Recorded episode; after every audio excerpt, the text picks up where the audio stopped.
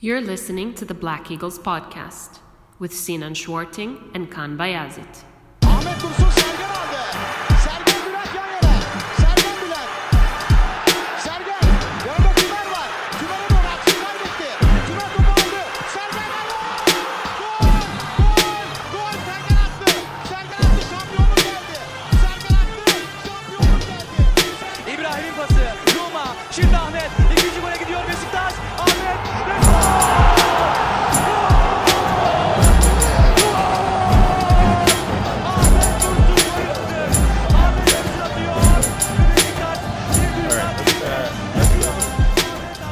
Welcome back, everybody. Episode 69 of Besiktas International's The Black Eagles podcast. And of course, this one would be 69. When else could it occur? With me today is not Kaan Bayazi of Belgium, but is, in fact, Evran Akman. So I'm not going solo here. Everybody, welcome back, Evran Akman. How you doing, sir? Uh, you know, I'm doing okay. Not gonna, not gonna spoil the, the game in case you didn't hear watch it, but I think you should know what happened by now. So, yeah, we, we're coming in a little late. Uh, in Yeah. part, that's because Evran is in uh, exam season. The young man at school. Got to give it up for him. Uh, also, the other reason is that Kaan is that he was like away for the weekend with family, and then today he, he did the the football uh, Turka podcast. So definitely, uh, they got the first word in. I think for the first time uh, ever since they, they started running. So you guys, if you needed your your fill and you couldn't wait around for us, you may have already listened to them. Uh, but yes, this is in fact the big Derby podcast, following up on the match away in the Türk Telekom Arena against Galatasaray. Uh, and shall we just jump in? You ready to go, everyone? ready to go. Uh, real quick, everyone, do this publicly for everyone. I always say you're somewhere near the border of, you know, Canada and the U.S. Where are you exactly, sir? Oh, are you Where in Oneonta? exactly? Oneonta? Nah, um, I'm uh, I'm like straight up from the city. If you drew a line from New York City just straight up to the top of to to Canada, I would be near the top right there. What's it called? You uh, Canton. That that is where I am. Canton. Yeah. I've seen signs for Canton. I went to school up there. Uh, I, I feel like I, you know, when I was driving around up there in my old days, I, I, I it sounds familiar. Okay, Canton, New York, for anyone who needs to know. Uh, but yeah, so uh, both of us coming in from New York State, though, uh, which is a large state for those who don't know. Probably would be not in the states. Most of our listeners are in the states. You might not know that, everyone. Uh, anyway, interesting. Shall uh, let's yeah, let's do this, man. So let's talk about the lineup first of all. Starting in the goal was Loris Karius.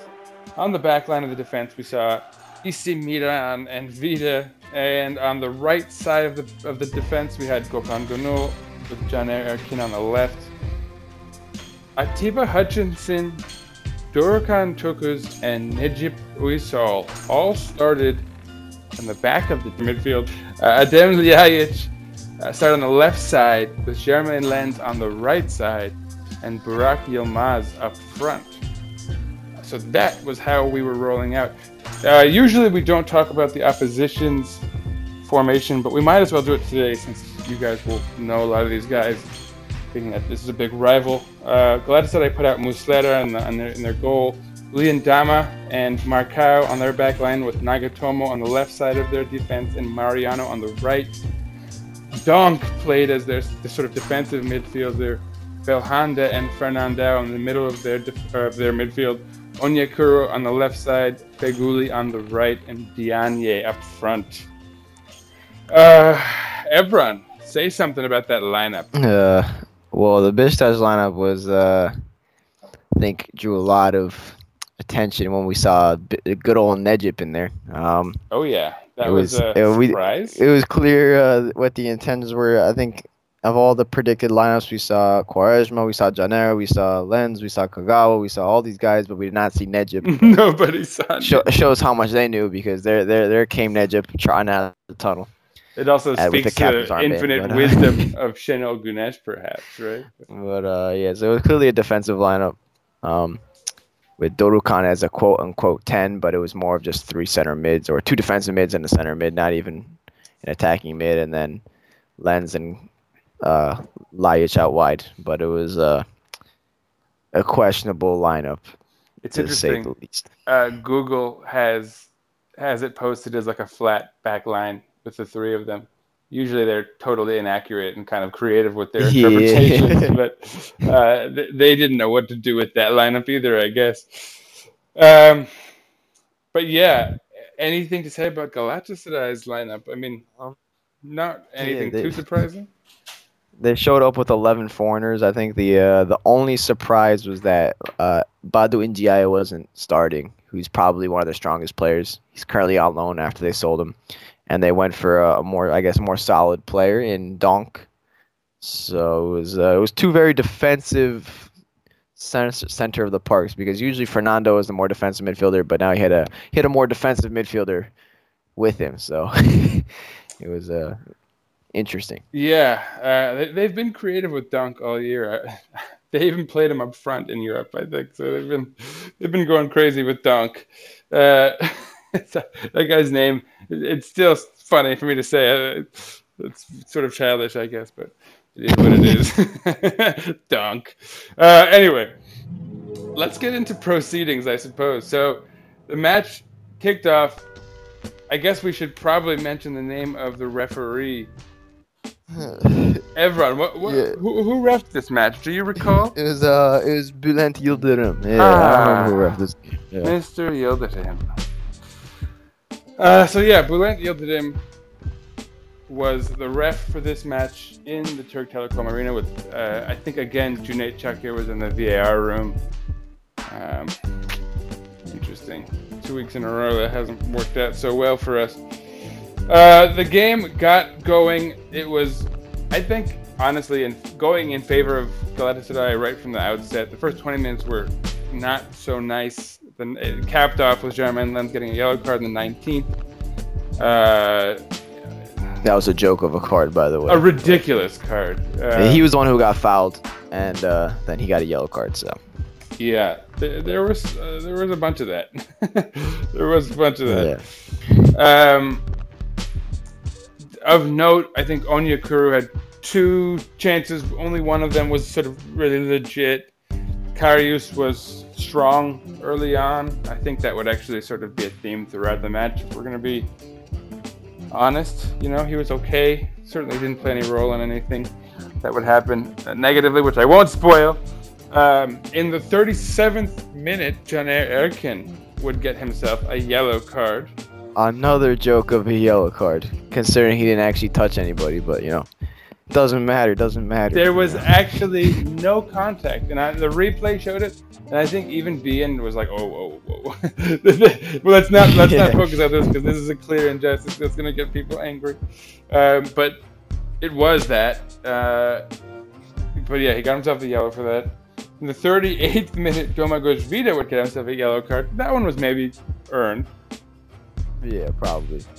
Uh, in the 42nd minute, Belhanda would get himself a yellow card. It should have been his second, actually. He had a, a nasty foul earlier on that was not judged as harshly as I would have ju- judged it, it. it was it was judged as a dive by Burak. Actually. Yeah. He didn't even give a foul.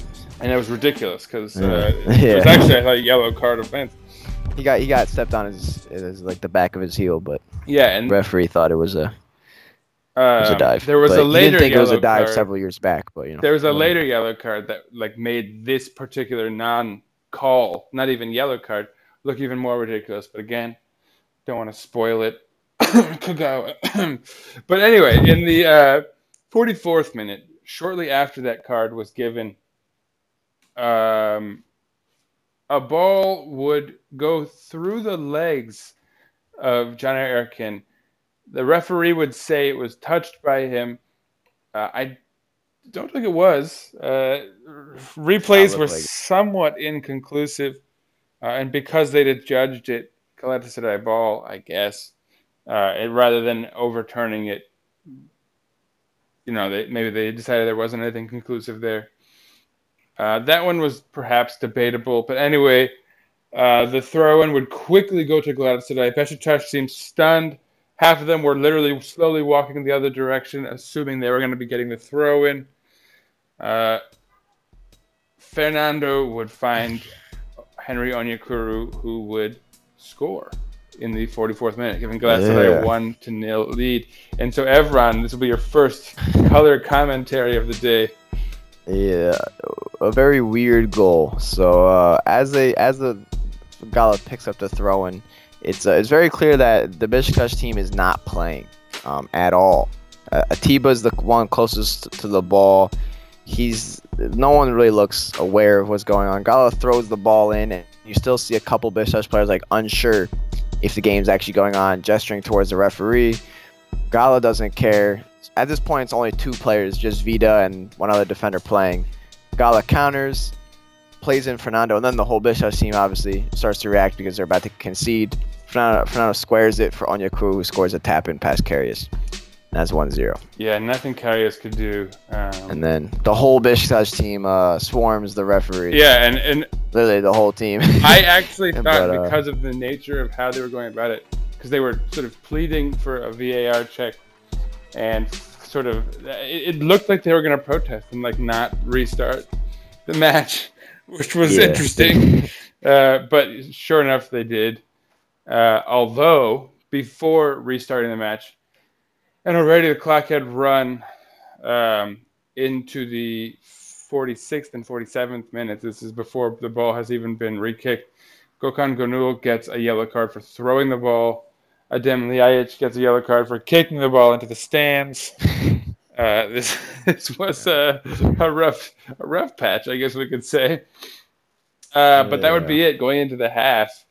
Besiktas would not. Uh, I mean, they were so shell shocked. It was probably better for Besiktas if they went into the half quickly, uh, because they could have conceded. I think you know, given how in disarray they were. Uh, but anyway, yeah, halftime would be one to nil. Galatasaray. Um, second half would start. Still, I, I don't think Besiktas was bringing quite the energy that they needed, but they were definitely looking better. Uh, in the 54th minute, Gökhan Gönül would come out injured. I don't know um, if we know anything about that injury. Is it Not that I know of. He limped off, and he like he he, he went down, kept playing, and then limped. Yeah, I, so I, I, I don't imagine So- it'll be a, a, a, a long term thing. Obviously, if we have any Yeah. hope um, going forward, we're going to need him uh, healthy. It's not too many games left, Yeah, so yeah, and and he's been. who knows how. It needs to be said he's been one of our best players in the last few weeks. So Yeah. that was not good. Probably the whole season. Maybe general. so. Yeah, he might be an MVP candidate if we're going to be. Especially when we had that dark period, he was usually one of the still like the main players, still Yeah, putting out decent performances. Yeah, really solid all, all season. So that's a blow, obviously, in, in a derby match against a big team. Um, and somehow, in the 54th minute, also, I don't know if this sub actually happened after this, but a goal was scored. and this one, no, no, it actually happened, of course, at the same Yeah, minute. I don't It know exactly as. Adriano steps on the field. So um, this one, I'll just quickly say, was scored by Fernando, and um, somehow there's no assist credited to it. How could that be, Evran? Explain this it was to re- us. uh, he it was I'll explain the whole goal. So uh as Gökhan limps off the field, Adriano run takes you know a brisk run, you know. Definitely not a walk. He, he's not sprinting, but he's running. So about two steps after he enters and the again, field, let's be you know, you have to clear. enter at the half Besiktas is losing one to nil at this stage, so why would they be Yeah, wasting So he's time? right? running You're on. not going to yeah, be. he's running on. But so he has to enter at the half line, and uh, on, on and then on the far side of the field, Galatasaray has a throw-in. So currently, as he's entering, they're reshuffling the defense because you have Necip at left back, you have Adriano coming on, so that they want to shift it around. As Adriano takes two steps on the field, the referee says it's time to play. So Besiktas has two defenders. Um, obviously, uh, no one on Besiktas expected the referee to say play because it's not like a written rule. Technically, the substitution is completed once the substitute enters, but the referee, not nine times out of ten, ten times out of ten, will allow the substitute to get on, especially if he's a defender. But this was not the case. Gallo throws the ball in. you see several Besiktas players gesturing towards referee, like, what is going on? Not playing at all. Gala plays a, a ball through the whole team. Still, almost no one's playing except Vida again because he's he's the last one. Fernando gets through on goal with almost no trouble. Shoots it on Karius. Karius saves it. Unfortunately, spills it too far from his grasp, and Fernando gets to the rebound and scores. So for our second time, we were not playing off a throw in, and we concede. Who went the other Yildirim scores again. Um, Yeah. Or I guess maybe for the first time, if we're gonna be 100% honest. Like this one was definitely clearly the, the more egregious one. Um, what adds kind of insult to injury here is that with Adriano coming in, Güneş got a little bit weirdly creative, and instead of just putting him in at the right back where Gökhan Gönül was, he actually moves Necip to right back, and I think does Adriano then play in the center of the Left back. so Adriano moves to left Watch. back, and then Caner moves up, and that's oh yeah, and that's what slides Ljajic into the ten slot, which is where he belonged. Um, but so, uh, with all of that action, the team is in particular disarray, obviously, because it's not just a matter of getting Adriano back onto the pitch; it's also all the other guys shifting into their positions. So it's a particularly chaotic moment where he allows them to just play on. And of course, Besiktas is stunned and, and not at all prepared. Uh, and so that's it. In the 54th minute, Galatasaray is leading 2 to nil. In the 57th minute, Caner Erkin comes out for Ricardo Quaresma, um, obviously because they needed a talent injection via Quaresma, but I think also as a sort of low key punishment for Caner, who had been playing pretty poorly, honestly. Uh, uh, in a standout way, I think we could say. You know, everyone played pretty poorly, if we're going to be honest. Uh, in the 75th minute, Dorukhan Toköz would come out. He also, I thought, had a pretty poor game. Shinji Kagawa came on for him. And so the Shinji watch begins. Um, in the 81st minute, an interesting sub, Selçuk Inan came on for Ryan Dunk. So it's weird that they're up two here and bring in a more offensive option to the center of the midfield. Uh, had him there. Everything is something, or whatever. You, whatever he said. In the 82nd minute, Onyekuru we get a yellow card. In the 91st minute, Emre Akbaba would come in for Feghouli. In the 93rd minute, Shinji Kagawa would get a yellow card. And here I bring us back briefly to a non-call where uh, Belhanda, who should have gotten his first of two yellow cards and been out of the game when he got the second, uh, was not called for a very egregious tackle on the back of Burak Yılmaz's foot, which they somehow just assumed was a dive and didn't call. Shinji Kagawa very meekly touched, I don't remember whose foot it was, uh, and got a yellow card. So right there is a very clear-cut example of poor refereeing that went in Galatasaray's favor, suspiciously. Uh, and already two down. Like, come on, man, insult to injury. It's like rubbing salt in the wounds at that point. Uh, 95th minute, Martin Linus, Linis, I don't even know how to pronounce that, comes in for Onyekuru. Perhaps that's the last, that's the real salt in the wounds moment because I don't know if you were aware, but Linus was actually um, what introduced him into the sort of worldview of Turkish football teams was Besiktas's interest for a couple of years. Oh yeah, I remember. For a couple that. years, we were looking at him as our guy. Uh, and imagine how nice it would be to have him as the heir apparent for Gökhan Gönül right now, you know? so a little bit more like salt in the wounds from Galatasaray remind us of the guy that they stole from us and that I'm not even using despite his actually solid play for them all year. Um, and yeah, that's how it would end. 99 minutes of football in the end. Uh, Galatasaray victorious 2 to nil. So Kaan gave us like 15 to 20 minutes of after the beat footage here. So, um, for the sake of brevity, you know what? Before I even ask you for analysis, let me ask you do the stat flash for us, Evran. And in doing it, you know, just do the, the, the, the you know, tabletop stats, the basic ones shots, shots on target, possession, passes, accuracy, you know, the stuff you'd get off anything. But if you will, I know you've got some fancy tools at your disposal as well. Uh, so nerd out for us on, on stats.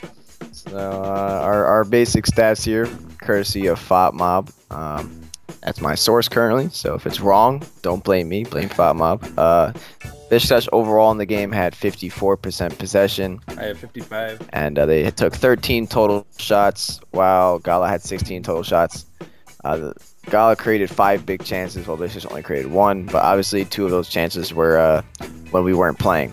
Um, accurate passes, Besiktas was at 258 with a 74% pack at pass accuracy, and Gala is 48 passes less at 210, and it's slightly less accurate, 71%. Um, we had three corners compared to their five, and we committed a few more fouls, but it was overall, you know, pretty feisty game. to 14. Um, another interesting stat is shots inside the box where we had nine. They had four.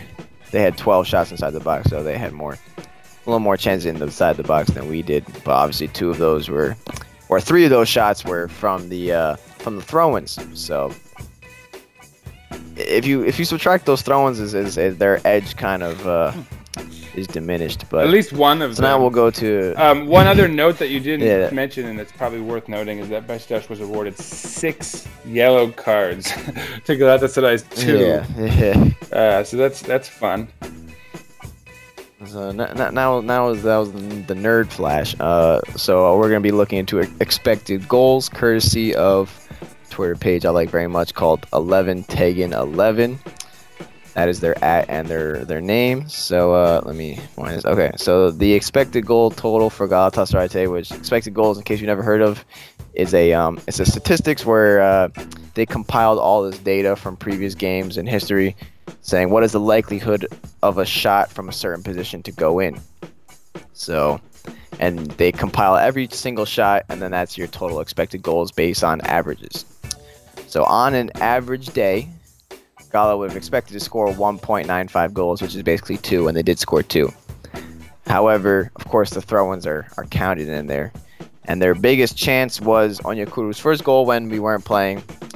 And their third biggest chance was when we also weren't playing on their actual goal for Fernando. So our expected goals was not very high. It was only 0.94. However, our expected goals was zero entering into the 45th minute. Terrible first. So half. we actually had a we actually had a quite decent second half.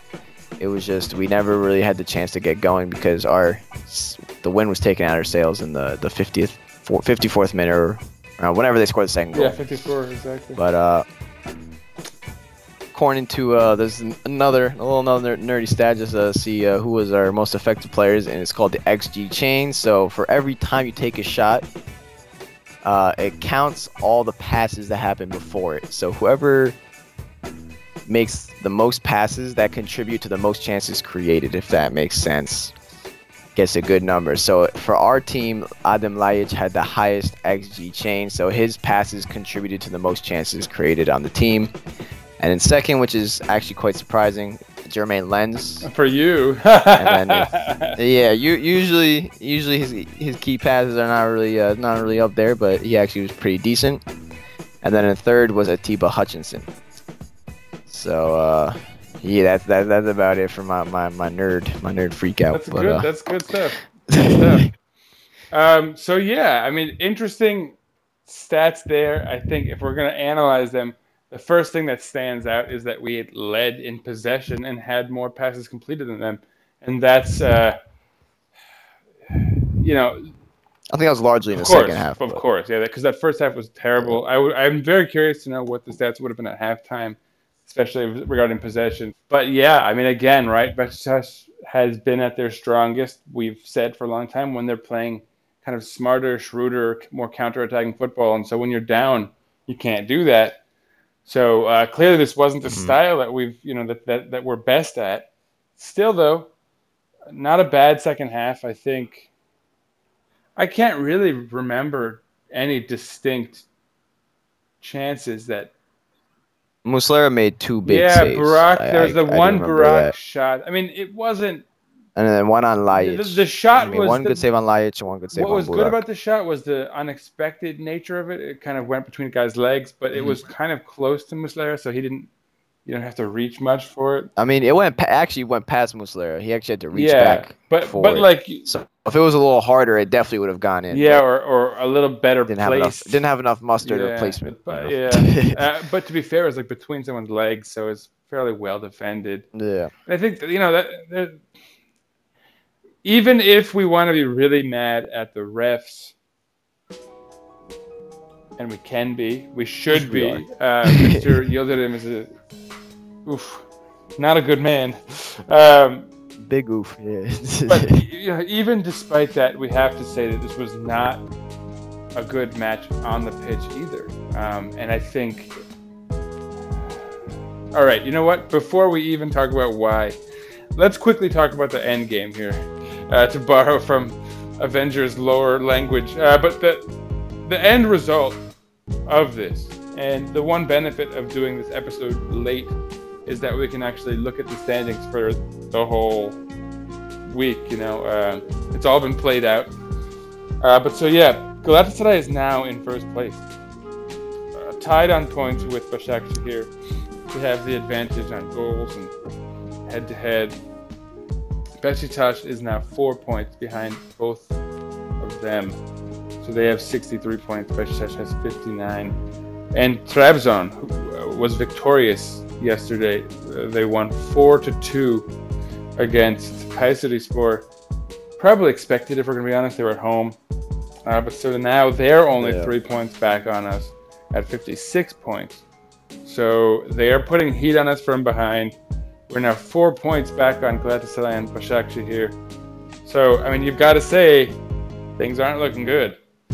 Um, Yeah, uh, I mean, if we won, obviously uh, things would be would be good because we'd only be one point behind first place. Yeah. But uh, at this point, the season is not. You may hear someone later say the season's over. However, it is worth noting that Gala and Başakşehir has to play each other, so someone has to drop points. But game. even then, That's- that's have to how it works, points yeah. on another occasion as Yeah. well. So if if they do manage to drop points in one of their other two games, which is isn't not the most unreasonable thing the way has been playing. Galatasaray, if we're going to be honest. Yeah, it is still possible. Even it's still technically possible, probably to win the title, but I would not bet any money on that. But second place is not completely out of the ta- out of the cards as long as you win our remaining three games. Also, now fourth place is not out of the cards. Also, as we play Trabzon, Yeah. so if Trabzon wins the rest rest of their games, they could finish ahead of us, and we could get yeah, fourth well, place. their match against us becomes that much more important. Yeah. Uh, well, so let's talk a little bit about what what this weekend means for everyone. Um, I, I like to save this for the end, but why today? Nothing matters anymore. Um, but no, so uh, Rizespor is hosting Galatasaray this weekend, and that's actually you know Rize's not not a bad team. Although I uh, just given everything, uh, it seems like the refs want Galatasaray to be doing well. So I don't even want to hope for anything there. But so yeah, Saturday. Uh, for those of us here in on the eastern co- coast of the United States, that's actually a, a 9 a.m. match, which sucks. Uh, but so yeah, May 11th they're going to be playing against Rize. Başakşehir is going to be hosting Ankara Gucu on Sunday at noon. Uh, also, Ankara Gucu is heated, has heated up, you know, for the second half of the season. Uh, that is more real. I think we could actually anticipate something coming from that one on Sunday at noon here on the east coast of the United States. And then Besiktas will be hosting Alanyaspor on Monday. So we have the Monday match. Uh, it doesn't matter to you, Again, Evran. you're you're done with your, your classes now and your exams. Yeah. So who cares? Uh, and actually, Monday's a day off for me too, so it's, it's all good. But um, there it is. This is a big weekend. Things can happen. The best case scenario, obviously, would be Rize and Ankara Gucu winning, and Besiktas being again like, "Oh wow, we're one point back." It's almost as if we beat Galatasaray. Today. But that's La La Land. That's a Yeah. fairy tale, and we shouldn't like expect that. Obviously, you hope for it, yeah. and you put on your like good luck socks or whatever the hell. Barcelona lost 4-0, so you know. That's right. right. Crazier That's things right. have happened. Anything can happen, uh, and literally anything. If if if Barca can be that outclassed, maybe if Başakşehir can as well. Um, Yeah, maybe maybe Başakşehir will lose 4-0 Yeah, right. also. That's you know probably like I in in a like in a vacuum. I think you'd probably put more money on Başakşehir losing to Ankara Gücü four nothing than Barca losing to Liverpool. So you know what? Who knows, right? The the best case scenario is still a possibility. It's not certainly not an impossibility, but again, you know, I say that with a sigh because yeah, well, we can't do anything. All we can do is try to beat Alanyaspor Yeah. as best we can. Alanyaspor, of course, is coached by Sergen. Yalçın, a, a, a, a club favorite uh, who might be hungry to prove that he he could be our the successor as our coach. So that's dangerous. Um, but yeah, man, that's a big match on Monday, 1 p.m. So here on the eastern coast of the United States, Besiktas will host Alanyaspor Monday, May 13th at 1 p.m., which means I believe 6 p.m. for Kaan and wherever he is in Europe, and then I think 7 p.m. in Istanbul. So uh, for those of you following from Turkey, Might be 8 p.m. p.m. Yeah, Istanbul. Yeah, I think it's seven hours for Turkey. yeah, that makes sense. I've lost track, man. The whole daylight savings thing. I, yeah, Kaan's usually the one who uh, who's the he gives us some reality on that. I, I just know that here in New York, we're going to be watching it at 1 p.m., so that's actually not a bad time. Uh, you can, I don't know, take your lunch break for those of you who are going to be working on that Monday a little late and then uh, see as much of the game as you can. I've been in that boat before. Uh, but anyway, so let's let's get let's steer the ship back on course here, Evran. Let's talk a little bit about this match. Now, before we talk about individual players, thematically, what can we say about this match in analyzing it? Um, well, I think Besiktas came out with a an interesting approach that we haven't really seen, where it was uh really more of like a low block, which uh it was a back four and then three midfielders in front, and they were all high. Have you seen that before this season? I'm not sure, you know, maybe my memories is not always the greatest uh, at this point, but I don't really remember seeing Besiktas play like this too often. Even against Bayern, we never did that against the bigger teams. But we had three more energetic midfielders that were holding position, and then when the, the time came, you would see them try to press either Necip or Dorukhan, and then even Lens, although he's on the wing, he's an energetic player. So it was they're trying to pick their moments, and there was a couple times where we got a bit unlucky. There was one time Atiba won the ball off the last man, which was Fernando in the box, but he fell as he was running the ball, and then as he tried to stand right. up, Muslera got on the ball. Another time, Necip went in for a tackle, studs up, so the referee called it a foul, but he very clearly won the ball, so that was controversial. But he won it deep in their third, and we went we went went off on the attack. So there was like Yeah, there was a couple times where our defense that was actually looking pretty decent, and we were winning the ball off like strategic presses. And then Gala started to get more of like an edge on the game. They got a counterattack, which get congested enough to stop Onyekuru from getting shot off, but it still rebounded off Onyekuru and Karius had to make the save. So that was their biggest chance, according to the XG plot. Um, and then they had another half chance where Onyekuru cut in, but his shot was right at Karius, so it wasn't really anything crazy. So I think if we made it to halftime at 0-0, which we really should have because they scored while we weren't playing, it's a different game. However, I think we, we still made a. It's hard to say you made a mistake because I think it's I understand it looking back it's a complete mistake to play Necip, but I can see there were portions early on where it was working. All right, now this is I got to step in here because I I I totally hated it uh, from the outset. But we created zero chances also in the first half. But Um, but I mean, no, I mean even before we the whistle was blown, when I saw the starting lineup, I was in, I was furious. And for me, sorry, we hear the FDNY. So you you tourists come to New York and buy their hats, but I'll tell you, they're not a podcaster's friend. Um, anyway. I'm kidding, obviously. Shouts to FDNY. Thanks for saving people's lives or whatever. But anyway, um, if anyone's out there listening in the FDNY. But uh, back to the match here for, for a second. I really, um I I thought the starting lineup was a, was a tragedy in so far as what it signaled as far as the club's intent. And from a strategic position, it's not uh, such a tragedy. It's like fine, you're trying to contain them and It was a, it was a know, very try to spring on the counter. Um, but Mourinho-esque from a, formation. but from a morale perspective, from from a psychological perspective, the mentality of the players, I feel like you're not.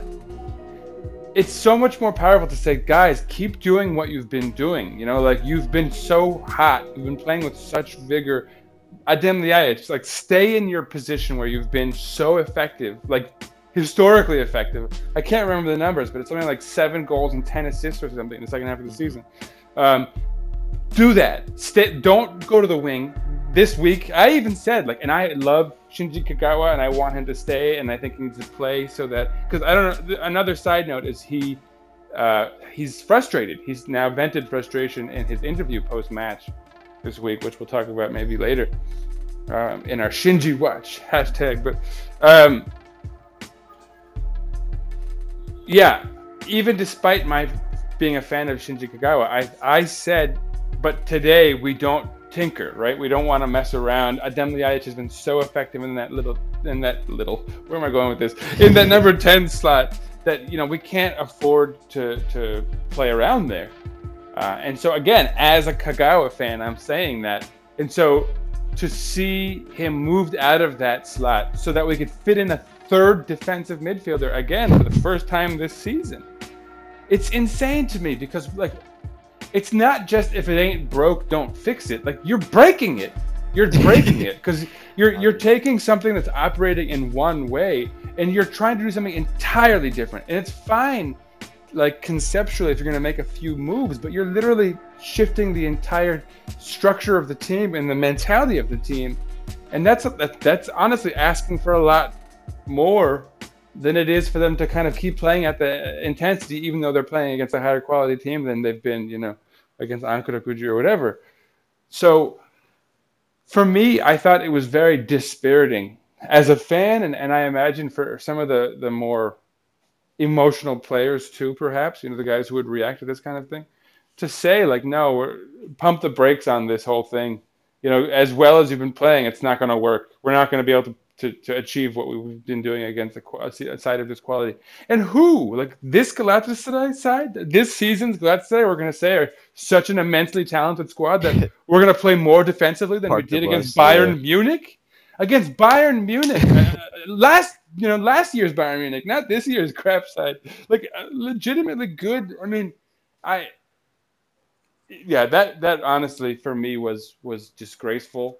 Um, and I said I don't want to bag on Şenol Güneş a lot, so I'm I'm gonna kind of leave it there.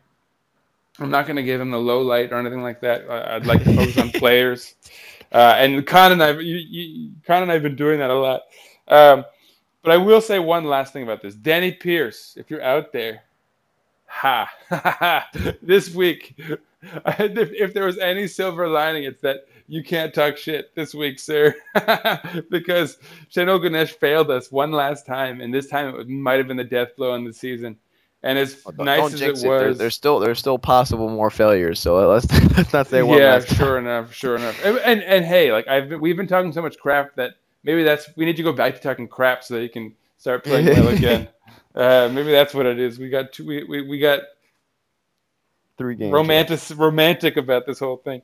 Um, no, but for me, that that needed to be said. That that uh, Şenol Güneş had, for me, probably as much blame as the referee in this loss.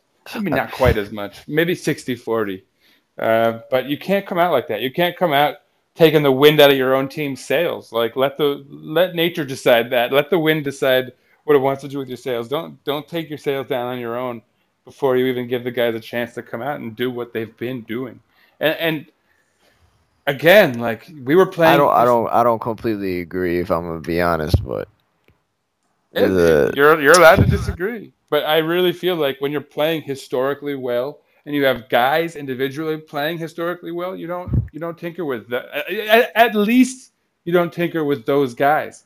You know, fine, like try another left back, right? like because nothing's really been going that well with Caner back there or whatever. but like the the number ten, right? Adem Ljajic, that's he's been the the man all year. And if you're gonna take him out, fine, then, then give Kagawa his his shining moment. Because don't forget, right? He scored those three goals in two minutes, right in his first appearance, whatever that was. He has that magic in him. So if you're gonna do something, do something inspired. Look at Jurgen Klopp today against uh, uh, against uh, Barcelona. Right? He said it like if you're gonna go out, but dude, if you think about it, it's the same situation, right? He's coming in. We were coming in at a disadvantage. Finish the ball, it would be a different story that game. I mean, I don't think it's a fair comparison. No, But- oh, this is but this is the comparison I'm trying to make though, everyone, in that it's it's it's do or die, right? We're coming in into this match at a disadvantage. We're the ones four points back. We're the ones who need to win at all costs. So, at, in the same way that Jurgen Klopp came into this match saying, "We're gonna, if we lose, it's gonna be an entertaining as hell way to lose." But we're we're not gonna, you know, we're gonna go all in. We're gonna try to play as, we're not gonna be uh, scared. We're not gonna kind of try to play tactically and on the counter or anything like that. We're gonna go all in and put everything like that's kind of the mentality we needed in coming into this match because it really was in the same way that they're three goals back in the last leg. That's kind of where we are in that we needed a win. We could even a draw would probably not have done it for us.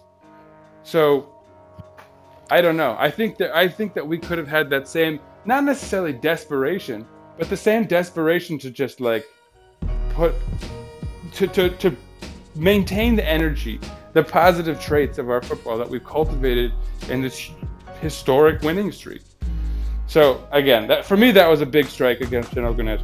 Sorry, go ahead, everyone. All right. So, um, you know, uh, I'm a big idealist, and uh, I think that you know you should always play. And you know, if I'm the coach, I'm probably throwing out Quaresma out there, and I'm throwing out all attacking players, playing you know back three, all guns blazing. However, um, this team has not been good this year. Even when we were winning, as I said last previous episode, that just just because we're winning doesn't mean we're playing well. It's just the ball's going in the net. Well, more and than that's it why was. I was, I I was careful in in saying the components that have done well in this run have been individuals, right? Like not the team. But so it's like the individuals that it really pisses me off that you're tinkering with, you know, at the end of the day.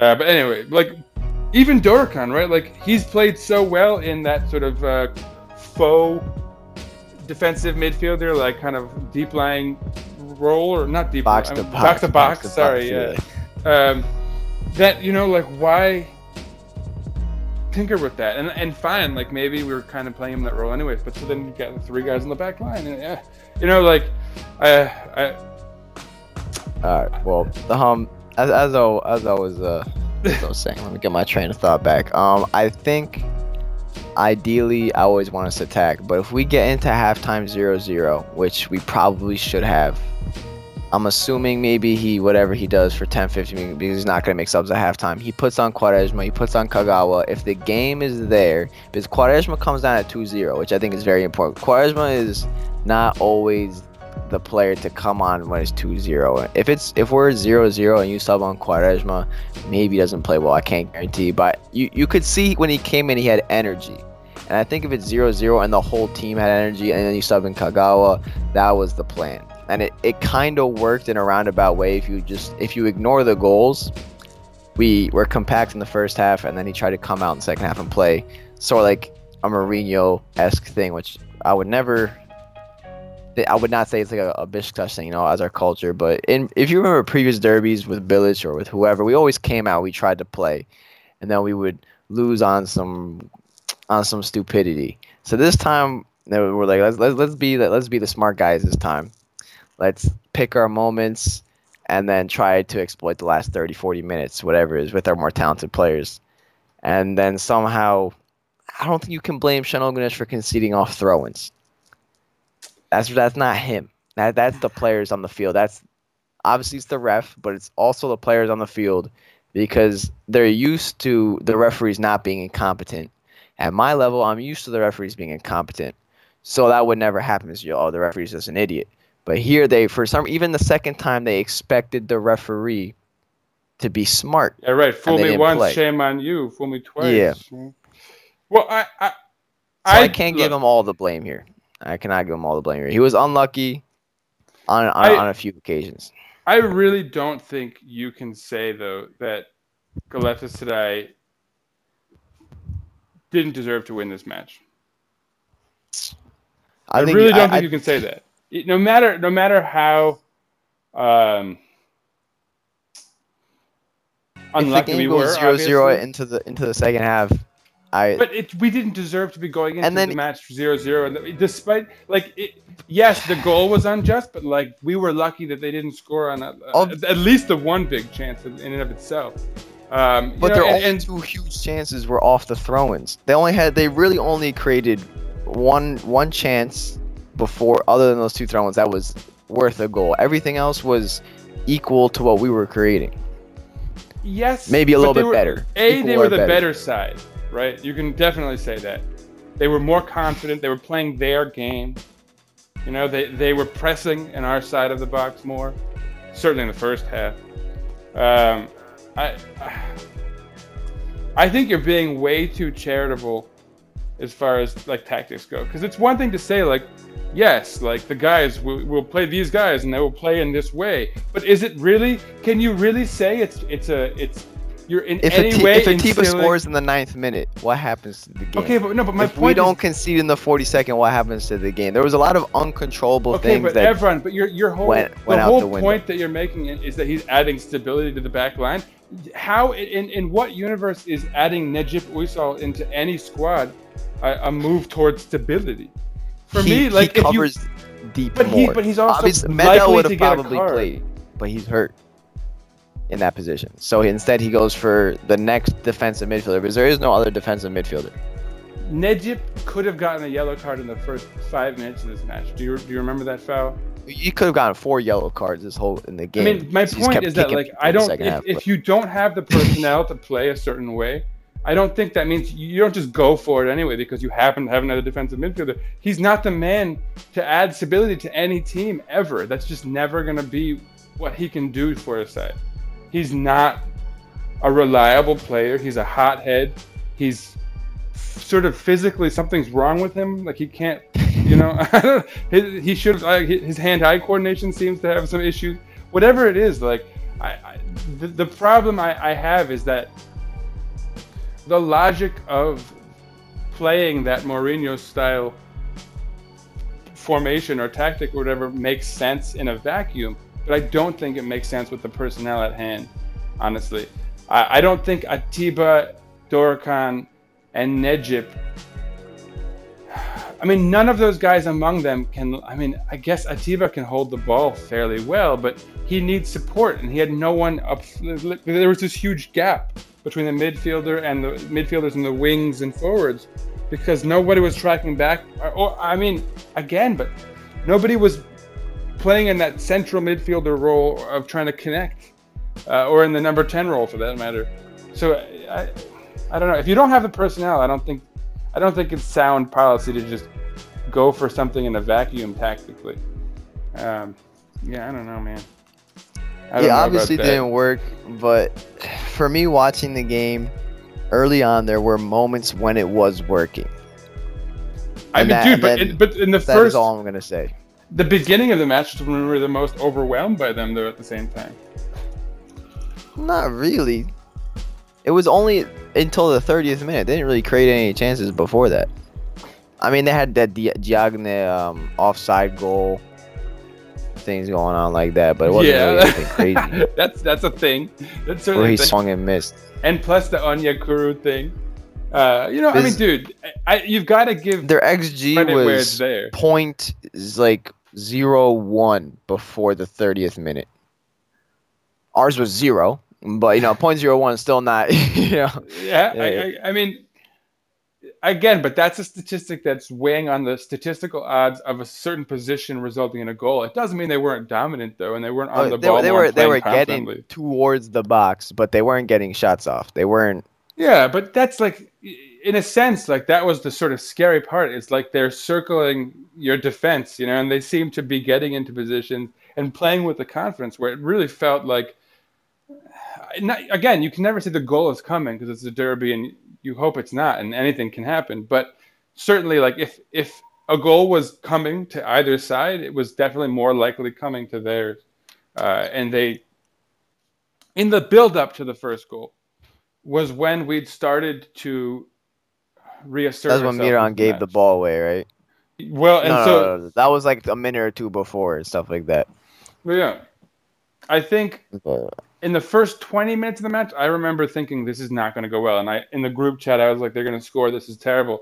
And then it seemed like we'd maybe settled into the match, which made their unjust goal all the more. And I mean, this is the other problem with saying this side was better than that side or whatever, and sort of prognosticating or sort of guessing things around bad decisions.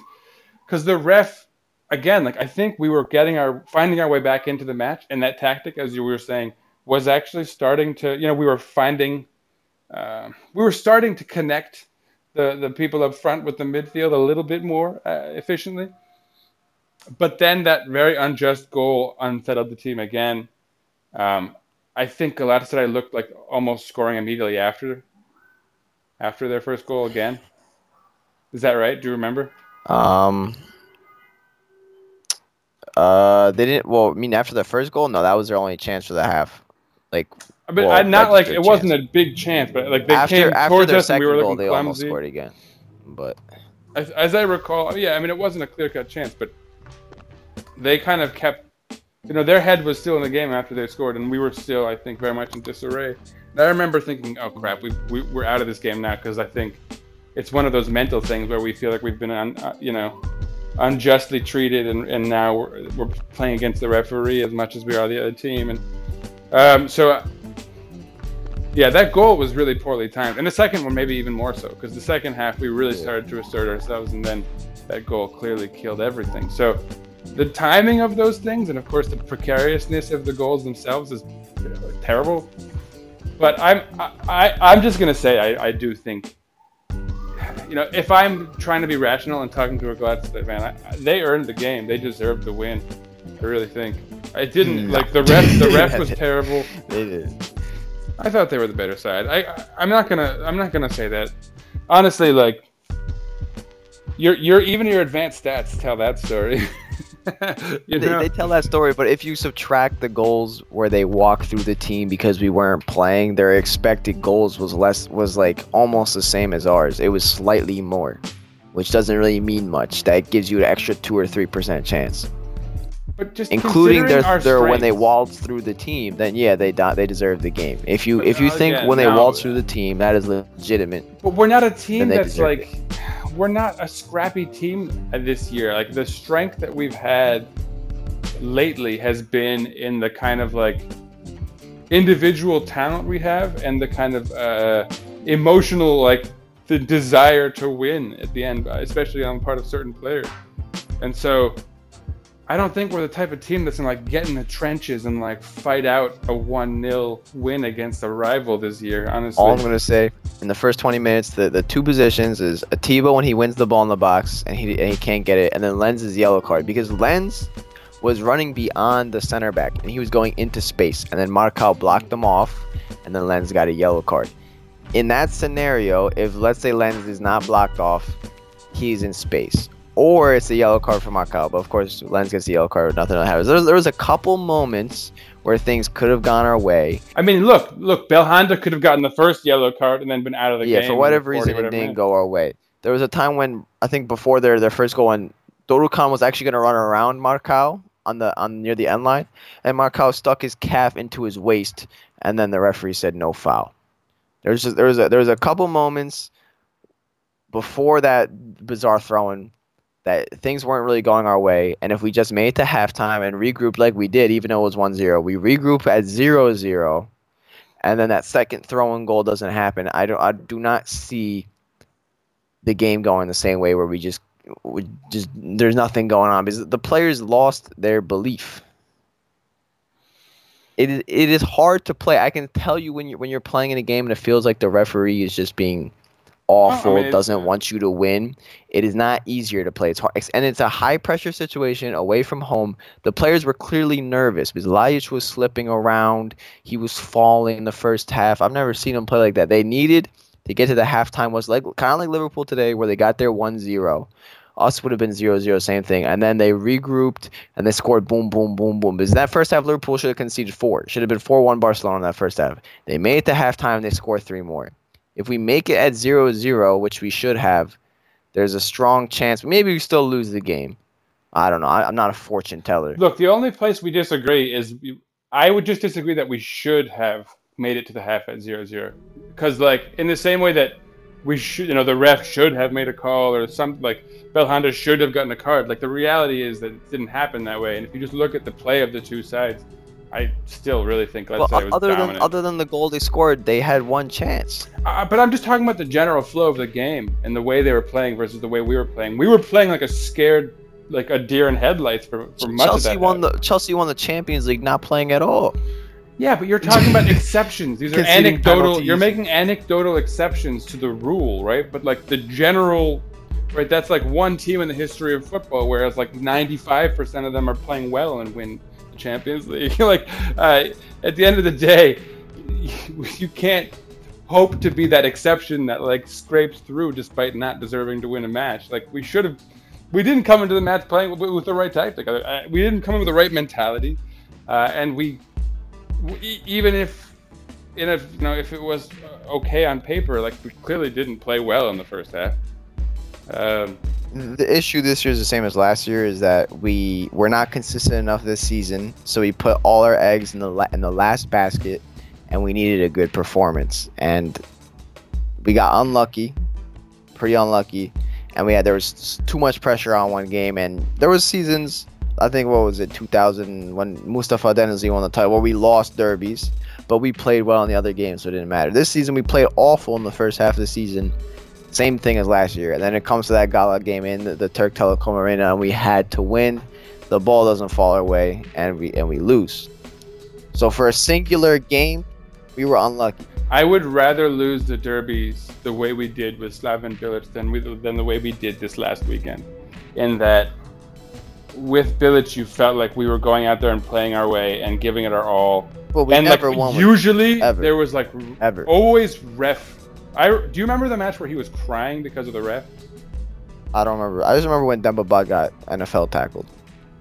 I mean, I think with uh, a foreign coach, refs tend to be even more difficult um, because they know they can get less of a fight, maybe uh, through lack of communication or whatever. But uh, we've we've perennially been screwed over in derbies, and you you've always got to factor in the odds that that's going to happen. You know, like Of the coaches we watched, who's won the most derbies in the past whatever years? Bilic wasn't winning derbies. I'm older than you, man. Um, I, I Ayababa probably won the one derby.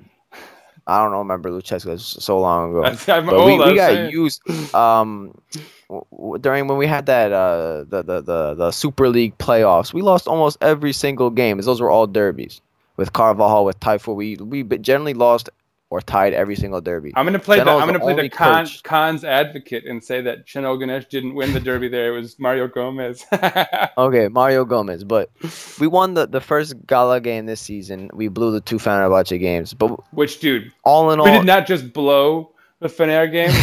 These were that's historic. Like this is the worst Fener side in not just my lifetime, but probably anyone we know's lifetime. Right? I mean, Yeah. and for for the rest of our lives, right? Like, I don't think we'll ever see a Fener side this bad and a match blown, especially that second one. But uh, all I'm gonna say, Şenol has a has a decent track record in the derbies. Not as good as we would like, but is decent. But here's and Evran. You're also you're in viewing Şenol Güneş. You're you're not looking at the big picture, right? He inherited so much more than any coach in your lifetime. You know, as a as a sentient adult ha- viewing Besiktas, right? Like you've of all the coaches you've seen, like you've pretty much seen the foundation come into effect, and then Şenol Güneş come in with again, like in your lifetime, unarguably the the most talented Besiktas sides probably in the history of Besiktas, honestly, like player by player on paper.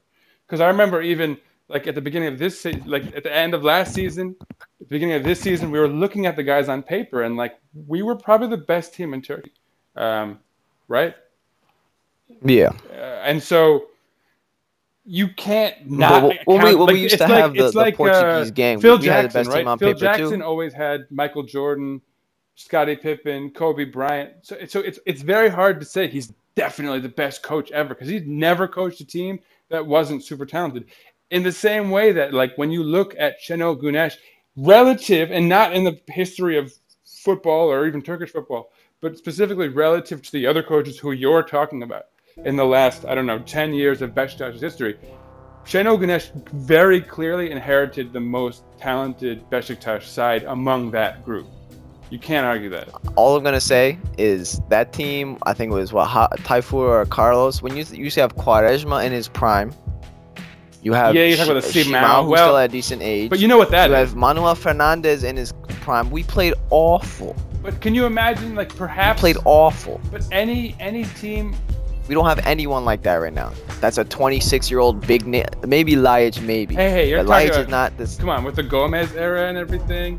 I mean, dude, and you're not you're not thinking because even then, like the, the the top four guys on the team were like, you know, very good players, but the rest, like the other, you know, six, seven guys were not. were not of the quality of this Sivok. group. Even We this still group. had some good players, and we were we were awful. Serdar we were in fourth place. Kurtuluş. Our defense, or our central defenders were a mess. Come on, man. Like it's it's apples and oranges. was a mess. Ernst, Sivok Sivok, never Ernst, had, Quaresma, never, Guti, never. Shimao, Sivok never had a partner. Those are those are fantastic plays. Sivok never had a partner, and and we sucked. and Sivok was always prone to like five to ten minute brain farts where he would literally like just forget where he was, you know, and like they could, I there would be these moments where in ten minutes they'd score two goals or three goals, and that was always on Sivok's what. To be fair, he's probably one of my three favorite central defenders of all time, but also he never was given a proper partner alongside him. He always had the glass man Zan or crazy To- Toraman or whatever. Like you know what I'm saying? Like he never he I- never got the the e- even like Domagoj Vida has been given more respect as far as like partners. I would say honestly, like I look. I'm not saying Şenol Güneş is not someone who deserves a lot of respect among the Beşiktaş fan base. He's won two titles, but like I also think we can't not see the things he's doing wrong when he's doing them. And like these last two seasons have been more bad than good from him. All I'm gonna say is back to what we're saying. Historically, even when you're saying that Beşiktaş team wasn't good, if you want me read to you the Gallup team we lost to 2-0, Engin Baytar, Necati Ateş, Albert Riera in midfield, um, Hakan Balta. That's not that's not a great team. Hey, but Hakan subbed was a on- historic Uh, player. they subbed on they subbed on Aydın Yılmaz, Ceyhun Gülselam, and Sabri Yo, you're picking out the worst You- guys. But those guys all played. We Yo, but you could pick out the we worst still- guys. we were still 11. better. Pick out the worst and we, guys. on we lost 2-0.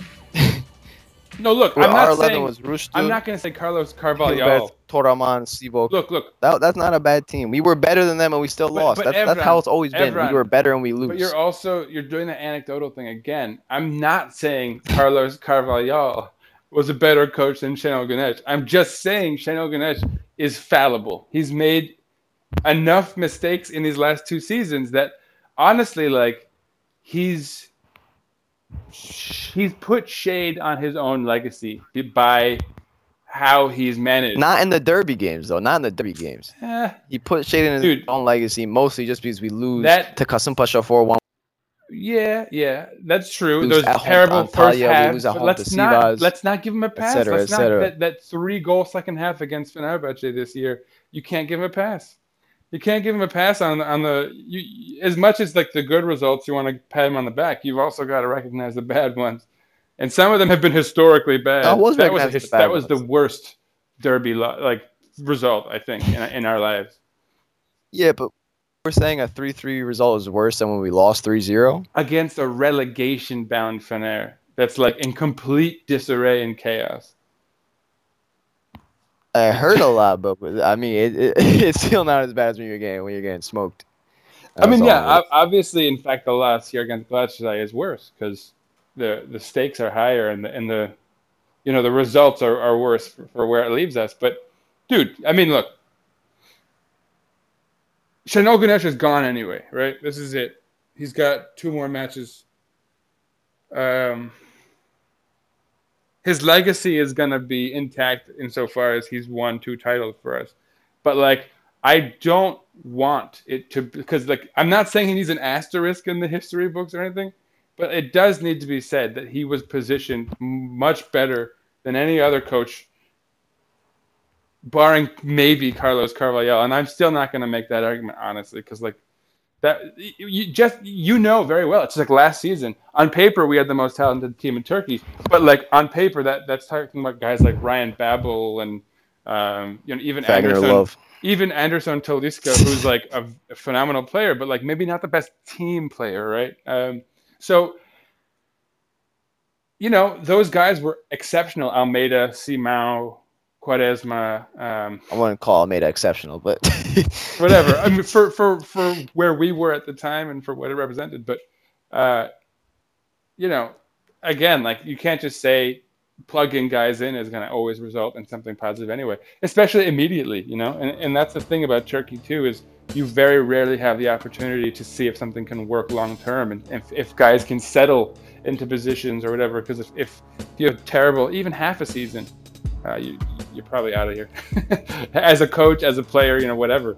So, um, yeah, I don't know. You know, I, th- for me, that's a a weird team to even be thinking about the Carvalhal one, but it just it needs to be noted. Şenol Güneş has been given talent to do things, to do the things that he's done, and probably he's been given the talent to do more than he's done. If we're going to be real, um, so you you, keep, you can't give him a pass, and this is one of those. I'm matches. not giving it a pass. I'm giving a pass on this game, I not the wouldn't. whole I season. Just wouldn't. this particular game.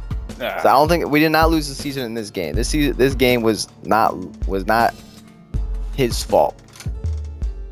That is all I'm gonna say. The games that where we where we lost, where we almost got knocked out by Linz, we were whatever. We lost this, we lost like what three four home games this year, or two home games, which we shouldn't be losing any home games. Things like that. We're tying Erzurum. Things like that. Yeah, you can say it's his fault. But this one game, dude, I don't I think it's fair that it was his his issue. I think you're giving too much credit to the idea of the tactic he put in and not enough thought to the A, this team's ability to implement that idea, and B, what we saw, you know, like even if in some vacuum they things. could be, even if in some vacuum they could be capable of playing that way, um, it's weird to make it happen. You know, like if if they had a couple games where they were trying it out, you know, like this is the first time he was going for it. So it's asking a lot. It's taking a huge risk and like a negative risk because you're taking a huge risk to play He's negative done this football. before. Maybe you haven't noticed as much because he did still did an attacking tactic where he's done something completely new and it's worked. But but here Sometimes he's, you're worked, doing he's you're, you're innovating towards negative football, towards anti-football. So it's not like wow, what an exciting, you know, what an exciting inspiration this is. It's like Does oh it really make God. a difference though? You were you if, if you make an exciting change or a non-exciting change, it's still a change.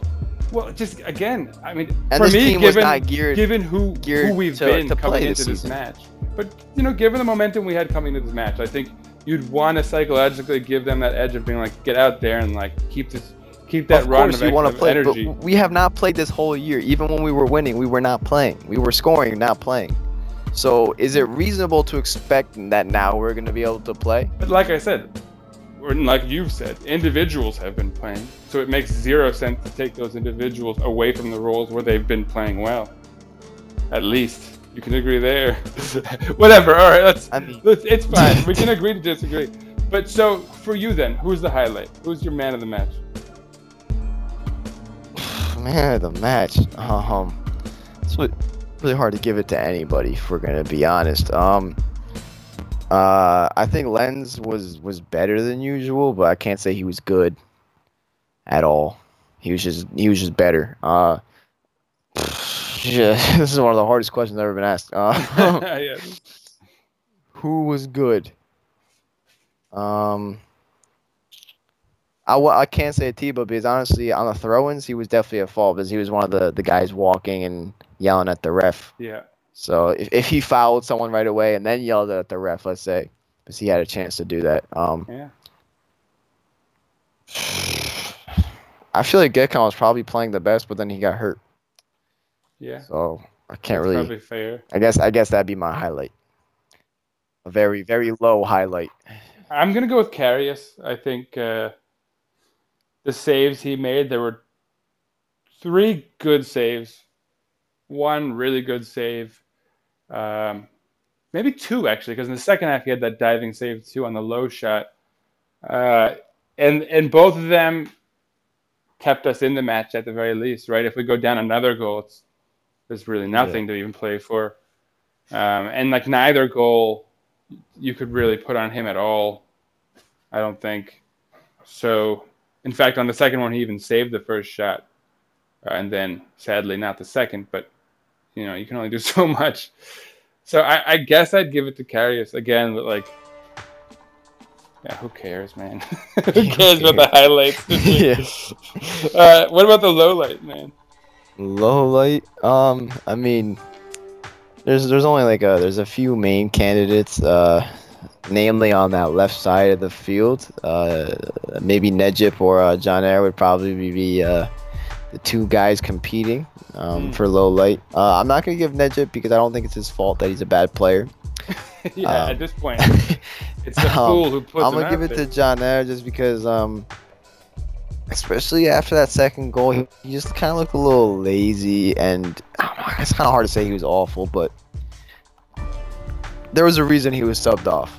Uh, one of the first ones subbed off, if not if you're not the first one. So For sure, yeah, and I'm gonna Yeah. I'm gonna give it to Dorukhan. Um, actually, uh, I think Dorukhan really underwhelmed me in that match um, because he, compl- he had six accurate passes the whole game, which is a little. Uh, that's not good, right? And and Yeah. if anyone was gonna be, um, you know, for me, uh, making a, a bad idea work uh, tactically, uh, it was gonna be him because he was in a position where he could actually link, you know, the two phases of the team, and he was not of a mind to do that, and he was sort of clumsy. I I, I will say this: um, he's young. This is the biggest match of his career. That was so far. probably. Right, right. This is his first season with Besiktas, and this was the most, certainly the most Yeah. momentous uh, game of this season, barring maybe one of those um, Europa League matches. But we were such No. heavy favorites. You know, we were such Yeah, we're heavy playing favorites against Malmo those Genk, teams. You so know. I'm not sure how. Yeah, exactly. Uh, and he knows what it means for for Besiktas to play Galatasaray in a decisive derby. So, you know, at least the concept of it. So, um, this was his first real test, and that goes for guys like Ljajic and yeah, I guess even Kagawa. Although obviously he's played in huge matches in his career. Um, you know, I mean,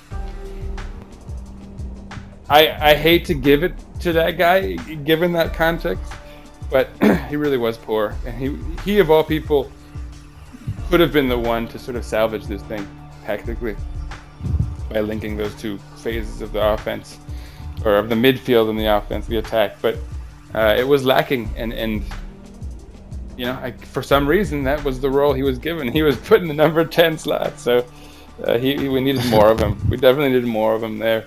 Uh, he had one attempt at goal that was blocked by a defender on a long shot from outside that I think he could have maybe tried to pass it, where because we had some momentum there. I mean, all around was just slappy. Um, yeah, man. I, what else is there to say about this match? Not not a lot. I think we I think we've, we've talked more than we expected, but this is sure. not good. Do better next time, please. Yeah, that we could and definitely uh, say. this is is no longer in our own hands. We have nothing in our own hands. We're just uh only thing we have in our own hands is third place. So everything else we, we need a favor. So Yeah, and Yeah. so again, everyone, stay tuned. Monday, 1 p.m., May 13th, Besiktas is hosting Alanyaspor. Every game is still big in theory, at, at the very least, to make sure we cling on to that third spot and don't have any trouble with the Europa League. Because like these Yeah. days, we don't even know if we can get to the Europa League qualifiers. I guess. yeah, But I'd um, rather not play that second round but I think Linz or whatever. but it, it's it's honestly it's a little bit dark, pessimistic even to to say we're out of the running for that second position, given Yeah, we're, still, uh, we're well because it's, it's only one mis- If one team is they have to drop points. Someone has to drop points against each other, and if they make a mistake in one of their two games, it's it's feasible. But it's, it's not it's not something I would uh, as I said before, bet the house on. Yeah, you wouldn't you wouldn't do that. Um, but you know, definitely still something to play for. Still uh, every reason to hope we score lots of goals for the goal differential and all that kind of thing. So stay tuned. Um, last thing, hashtag Shinji watch. So Shinji Kagawa played in this match, but not a whole lot. He got about 23 minutes at the end. Uh, he was given an unjust yellow card by the standard of this match, at the very least, uh, since Belhanda didn't get anything. Uh, but anyway, um, do you, what what do you think about his play in this match? he wasn't bad, but I there wasn't really enough enough that he, he could have done just the way like when he when he came in the game was kind of already over. Um, he had a couple nice passes. No, nothing really to say bad about it. Nothing to really is is what you expect is Kagawa. You know, is he not gonna have good passes? You know? but uh, he didn't really you know he didn't he didn't change the game negatively, but he didn't really uh nothing Nothing too positive. there either. wasn't really much he could do, yeah. And uh, the one perhaps newsworthy thing I alluded to earlier, but he did make a sort of veiled complaint in the media about not playing much and kind of really w- wishing he could have had more of a chance to impact the match. Um, that's not a good look. And I know Şenol Güneş is not going to be here next season. but many people. Kagawa might not either. Hey, well, apparently, and that's what I was getting at. Is uh, many people would hope that Kagawa might be here next year, and Şenol Güneş might be harming the chances of that, uh, unfortunately. But Well, maybe it's a tactic that he doesn't play well, so he can uh, reduce his buyout clause. You know? there, oh yeah, we're trying to make sure that he stays under the radar. They're playing checkers, we're playing chess. What can I say? I, I hope they convey that to him somehow. but uh, yeah, man, uh, Shinji Kagawa. I hope that you'll get some action. I think with less to play for, in theory, maybe there's more motivation to, to get him out there as much as they can with just three matches remaining or two matches remaining. Uh, Two matches or three? Three with just three matches three, yeah. remaining. There's nine points left. So. with just three matches remaining. Um, uh, so that's a little fix, by the way. Earlier, I think I said there were two matches ago, so uh, consider that corrected. Um, but yeah, so that's it for Shinji Watch. Uh, of course, stay tuned for more. Hopefully, we'll get something going there. Next match versus Alanya. Um, yeah, Evran, say something to take us out. Um, Uh, I was happy that it wasn't Quaresma's fault. That's uh, ah, there you go. that, that, that's my main positive. There's a That's main closing sentiment. Uh, if anything, we can take solace in that, I guess. Um, so, as always, follow us on Twitter at Eagles underscore podcast. Follow Evran at fan of BJK. Follow me at Sir underscore rights underscore a lot. Follow the mothership, Besiktas International, at Besiktas underscore INT. Transfer season is coming up, so there will be a lot more Oh, to uh, stay tuned online for the latest. And of course, Besiktas International is run by a team of goons 24 7 around the clock, updating you with all the latest. So, yes, stay tuned. Um, pretty much finished. So, taking us out, Evran. Uh, after this theme song, we have a, uh, a wonderful after the beep from uh, our own Kaan Bayezid. Uh, he's a big fan of going on long rants, so I'm sure you guys will enjoy As you all it. know. Uh, yeah, exactly. Yeah, thanks for mentioning that. Uh, yes, so stay tuned after the theme song. I know you always want to hear the whole thing anyway because it's so good, but uh, yeah, especially this week because we're back to our after the beep format. Thanks once again, Evran, for coming in, talking Besiktas, and uh, as always, go Besiktas! I, Ameri- I Americanized his last name. I heard that. yeah, well, uh, should be biased, but it's okay. It's okay. No one's gonna get that far in the podcast.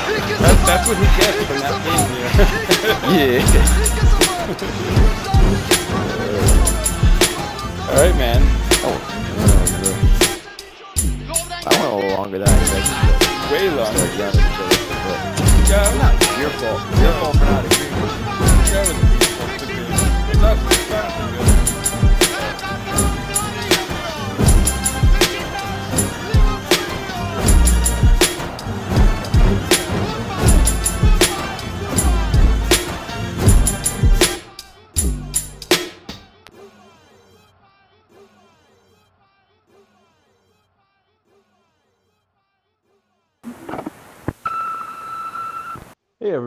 Think we can officially say our season is over. Three matches from the end of the season. Um, it lasted longer than I think any of us could have imagined back in December. Uh, heck, even back in, in, in, in March. Um, we had a great six match run. Um, definitely some luck was involved here and there. Uh, Konya last minute, uh, Sivas last minute, but also not just luck, but but class from individuals, class from guys like Burak Yilmaz, class from guys like Adem Ljajic, class from a guy like Shinji Kagawa. But at the end of the day, I think the conclusion needs to be that the only reason we were in the position we were in at the beginning of today, heading into match day 31 against Galatasaray, I think the conclusion needs to be that we were at the dance purely and simply due to individual quality of players, not due to the merits of a coach, a coach that has been um, failing us for the last two seasons. Um, and I think that once again was made painfully obvious today. Uh, we're, we're, we're hot, we're, we're on a six match winning streak, we're the team to beat in the league, and you go into this match starting like scared little mice. You start a midfield with Necip, Atiba, and Dorukhan. You're, you're starting Necip, who hasn't started a single match in those six winning in those six match winning streak, and suddenly he's a starter in your team. Um, why? Because he gets his third 300 official appearance for the club. It's but uh, but I digress. It's uh, this is not about Necip. Um, it's about the mentality um, and and the mentality that we showed, or rather, the coach showed heading into this match is a small club mentality. Um, if you go into Türk Telekom Arena or whatever you want to call the stadium, Ali Sami whatever, doesn't matter. If you go into that stadium and you expect you have to win to win the league, you have to win to be champions, then you don't go into that match like any Anatolian team playing on the counter, hoping, praying that you get to half time with a 0 0 draw and then try and get lucky on the counter because that is exactly what Şenol Güneş did. Small club mentality. There's a reason why Galatasaray have been unbeaten for two full seasons almost. This, season is almost at an end. They didn't lose a single home match last season in the league. They didn't lose a single home match this season in the league. There's the last team to beat them there. Guess who that was? That was Besiktas. And you know what the difference was with that Besiktas and this Besiktas? That Besiktas knew that they had to go and win that match because back then we were enthralled in the title race with Bashak Başakşehir and we went in there with the with the with the attitude of wanting to win that match. Same thing the year before, but this time Şenol Güneş went in there there with a small club mentality, with a small team mentality, you know, just tr- trying to cement the, the midfield, which is never gonna work. You have to play to your strengths. That's the art of football, playing to your strengths. Look, when you're Konyaspor and you play like this, that's fine because you're playing to your strengths. Beşiktaş's strengths are not in playing as a, a, a little uh, bitch team because that's what you're doing. And Şenol completely failed today tactically. And yes, I know referee the referee was a disaster. Um, now I, do think that actually the ball did go out off of of Caner. I'm not hundred percent sure. It's it's difficult to tell really, um, but that's one thing. But that's in like minute 45, but the previous 45 minutes, every single time a Galatasaray player went down, it's a fall. Every single time one of our players went down, it's play on. And that was like, you know, sometimes we say that and, and we exaggerate a little bit, it was like, that was literally the case in this match, and that's frustrating.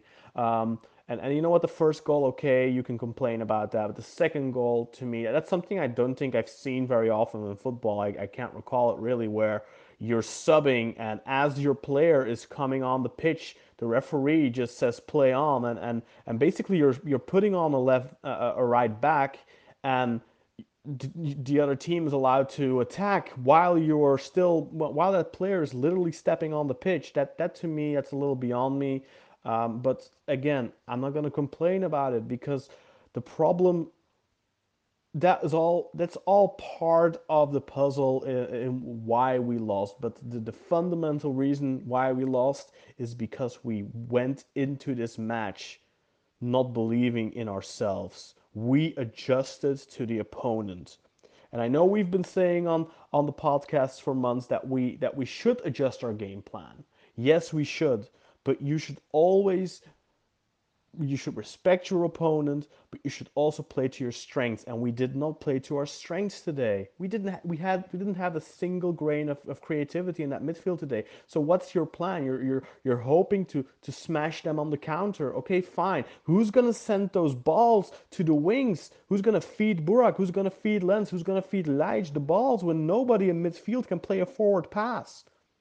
And, and, and the fact that Necip is on the pitch for 90 plus minutes you're you're one 0 down at halftime, and and Necip still finishes that match. Dorukhan ends up coming off. Caner ends up coming off. I mean, Caner is a player that can against Kayseri, for example. Even if Caner is isn't having his best match, he still got us a point there with his wayward cross, basically. But what, why why is a guy like Necip staying on the pitch? And if you look at the second half, okay, fine, we concede that goal, but at least in that second half, we were playing we were trying to play football and we made it difficult for them. Obviously, it's a different match. They scored. They're they're, they're protecting their one 0 advantage. If you start that way, it's never going to be the same as it as if you're one 0 behind or two 0 behind. But still, at least you know if we went into this match going all out for the win, then you can end the match with your held, uh, head held high and with the idea of we did everything we could. And and that's that's the big disappointment today for me. Not the fact that we lost because honestly I didn't have much faith in us pulling off a victory here simply because I knew that that Şenol was gonna fuck it up. Because again the reason we are in the position we are in now has nothing to do with Şenol Güneş. He has changed absolutely nothing in the second half of the season. He continues to make the same mistakes. The only changes he has made are forced uh, are forced changes. He has been forced to drop Ricardo Quaresma from the team first due to suspension and after that, that due to injury. That is not a decision he himself made. He is still very reluctant to start Kagawa. He is, it, it took him 75 minutes today to put Shinji Kagawa on the pitch. We, we were desperately needing creativity, and it took him 75 minutes to put him on. It's, I mean, he's still the same old stubborn Laz. And for those of you who know, and you know, I know there's a lot of people listening to the podcast who, who, who are not very familiar with Turkish slang and Turkish, uh, Turkish in general. There's a lot of people who don't speak Turkish who listen to the podcast. But basically, um, you know, he it's Laz is a, is a term um, that you refer to people from Trabzon, from the Black Sea region, uh, and he's just such a stubborn mule, and yeah. I'm so I'm glad the season is almost over. Uh, it would have been such a nice swan song, and you know what? In a way, it would have been great if we could have finished the season with with one last hurrah for Şenol Güneş because he does he, he he's done so much for the club, but it's such a shame how he's ruined his own legacy in these last two seasons. Um, it's really a shame because he did great things, but that's one of those things. Some people are clinching onto that too long, and I think that's also a token of small team, small club mentality. The fact that we that some uh, a certain section of our fans have this mentality of well, we should be forever grateful to Şenol Güneş. Yes, we should for those two titles, sure. But that does not mean we need to turn a blind eye to his constant failures in the last two seasons. And he should have left months ago. I can I, I, I will whether we would have won or lost today, that, that my opinion would not have changed. Um, next season, I hope we can start with a new leaf. We have a good basis of a team. I think we this team could have easily won the, the title this season. You have to keep in mind we have 33 points now out of a possible 42, but it could have been more because uh, we could have beaten Fenerbahce. We could have won. We could have at least gotten a point here tonight. I mean, if you don't go into this match with this wrong mentality, who knows? But we have a decent second half of the season, an acceptable amount of points. There's still three matches to go, still a potential nine points to go. I mean, if we finish the second half of the season with 42 points or even with 39 points, let's say we lose in Trabzon, but we, we win the remaining two matches, 39 points is still really good. Problem is in the first half of the season we got 26, which is absolutely appalling. That's that's barely above that, that that is below the bare minimum. I think the bare minimum for someone who aspires to be a champion needs to be 32 points or something like that, and it's way be- below that. So we could have easily won the title this season. We could have easily won the title last season, but we had poor first halves of the season. And Şenol Güneş, that's maybe last season it was in part due to the fact that some players were focusing on the Champions League too much. But this season, it's for me, it's it's really so much on him for his reluctance to make changes and all that. And yes, sure, had we had Burak Yilmaz as the start of the season, that would have made a big difference too. Um, but come on, we had Burak Yilmaz. Now, what's the excuse now for playing the way we did today, for starting the way we did? And yes, again, you can blame referees but that doesn't change the fact that we played with a small team mentality, that we that we started this match as scared little mice, and that a man called Necip Uysal wore our captain armband, armband today, played 90 minutes. I don't think he won a single freaking duel today. The only thing he did was lose the ball or um, commit a foul. And he couldn't play a single decent pass forward when he came into the offensive third, he lost the ball every single time to Belhanda, an, an offensive player. So he defended. He was he had an easy time defending on Necip. And and the only good thing he did all game was win. What he had one really good tackle today, where he won the ball in midfield, and we could have had a promising counter, but the referee penalized him for a fall and that was too bad because that could have been an interesting counter attack for us. But apart from that one good tackle, he had he did nothing right, and that's somebody that Şenol Güneş in in the match of the year. Because kid yourselves not, this match could have made our season. This match could have made everything, so to speak, not everything, but this this this match could have righted so many wrongs of this season already. Had we won this, I am confident we would have actually won the title because Başakşehir are crumbling and we would have been one point back and they would still have to play Galatasaray, they still have to play Ankaragücü, and they still have to play Alanyaspor. I'm sure they would have dropped at least two more points and we could have won with, with that morale boost we could have gone and won three more matches so today you, you know like i said before you're on a six match winning streak without Necip. Necip had no role in that six match winning streak. I think he played like 15 minutes and then, you know, he came on as a sub, got injured, and went back off at half time. And, and, and he starts this match as your captain, and there was no reason for it. What was there? Everyone who played the last match was available. Every single one. Nobody was injured or suspended. So why does Necip start?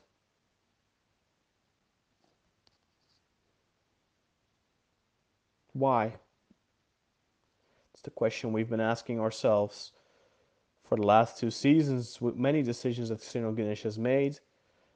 But fortunately, we won't have to ask ourselves for too long anymore. Three more matches, matches, and he walks off into the sunset. If only he'd done it a year later. Peace.